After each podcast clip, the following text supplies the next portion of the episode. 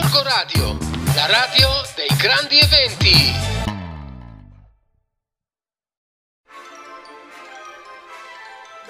Questa settimana mi è sembrata sia volata, cioè mi è sembrato proprio un secondo fa mh, mm, che dovevo preparare la recensione per voi e, e, sono qui mm, di nuovo e dico Dio mio c'è qualcosa che non mi torna, questo tempo passa troppo in fretta. O sono io che mi lascio soggettare da questo tempo? E, infatti è un argomento che, mm, sulla quale spesso ragiono perché mi sono resa conto veramente che non ho più intenzione di farmi stressare dal tempo, cioè voglio dettare io i miei tempi, voglio riuscire ad essere io quella che ha il sopravvento sul proprio tempo e non il tempo su di me. È, è un lavoro, è un percorso che, che bisogna fare e che, eh, sulla quale bisogna lavorare, anche perché comunque sapete che io eh, anche mh, condividendo eh, questo nostro angolino eh, di libri in radio, di consigli di libri in radio, in realtà cerco di condividere anche quelle che sono le mie paturnie, i miei, i miei umori, i, i miei credo, i miei valori valori, no? E ultimamente mh, mm, è proprio questo che, che sto cercando di fare, di riuscire ad apprezzare di più le mie azioni nel tempo e quindi il tempo, che il tempo non sia più qualcosa che subisco ma mm, per la quale io possa agire per vivere meglio. E c'è un libro che mm, in qualche modo mi ha affascinato perché è riuscita a farmi capire il valore del tempo nel lungo termine, nel senso che il tempo mh, aiuta spesso e volentieri ad ottenere quello che vuoi, ma solamente se, se lo sai apprezzare è, è un'arte, no? È, è, l'arte di saper apprezzare il tempo, l'arte del saper ben vivere, l'arte di qualsiasi cosa, anche di fare la guerra. Esistono libri anche su questo, sì. E, e, e tutto è un mettere e applicare, cioè sapientemente, pazientemente.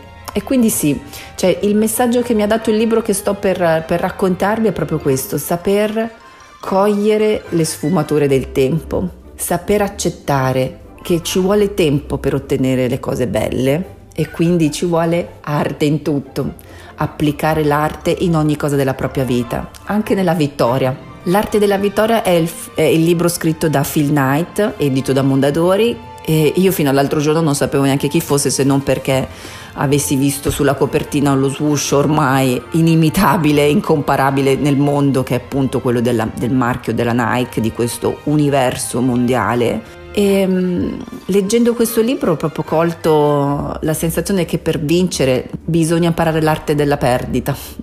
bisogna saper perdere per poter vincere, ma non è un detto a caso così comunemente utilizzato, è, è proprio vero. Cioè, eh, vincere e riuscire ad ottenere e, concretizzare la propria passione, il proprio sogno, è, è, quello di riuscire in realtà a mettere a nudo le proprie debolezze, eh, a nudo le proprie paure, non aver paura dei fallimenti. E ce ne sono stati tanti raccontati in questo libro. Eh. Io mm, poi posso pensare che comunque sia stato enfatizzato, cioè comunque lui è ormai un uomo arrivato di successo, ma io l'ho percepita la sincerità in questo libro, la sua paura, i suoi fallimenti, eh, il suo terrore di non riuscire a pagare per i suoi debiti, le banche, i suoi, tutti i suoi, eh, le persone alla quale chiedeva prestiti per inseguire il suo sogno. E quindi eh, in realtà ha seminato nel tempo l'arte del vincere, ci ha creduto, ma non ha smesso di sbagliare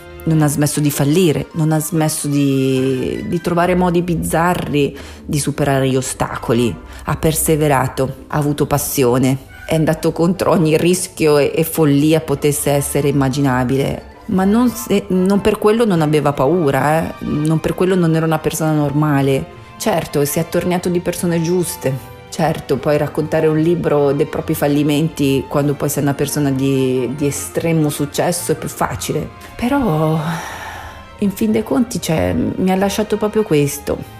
Cioè che bisogna in qualche modo godere no? del tempo e del percorso che questo tempo ti porta a vivere, se hai trovato, forse hai intravisto qualcosa nella tua strada. Io alcune volte ci penso che l'amica va in biblio ha un senso per me e quindi nonostante tanti ostacoli si va avanti, si deve perseverare, si deve aver fiducia e quindi bisogna essere ricordati per le regole che si è infranti. È vero, infrangiamole un po' ste regole che ci chiudono dentro ste scatole, ste etichette, cazzo, infrangiamole. È un libro che veramente vi consiglio di leggere perché mi ha smosso dentro, quindi quando un libro smuove qualcosa, qualche corda, sicuramente qualche cosa di buono lo ha fatto, nonostante molti dicano e comunque ehm, asseriscano che sia una marchettara una marchettatura, come si può chiamare, una marchetta, ok? Questo forse è il termine più giusto. Però io non ci ho visto quello, ci ho visto mm, un messaggio bellissimo per tutti, giovani, non giovani, di credere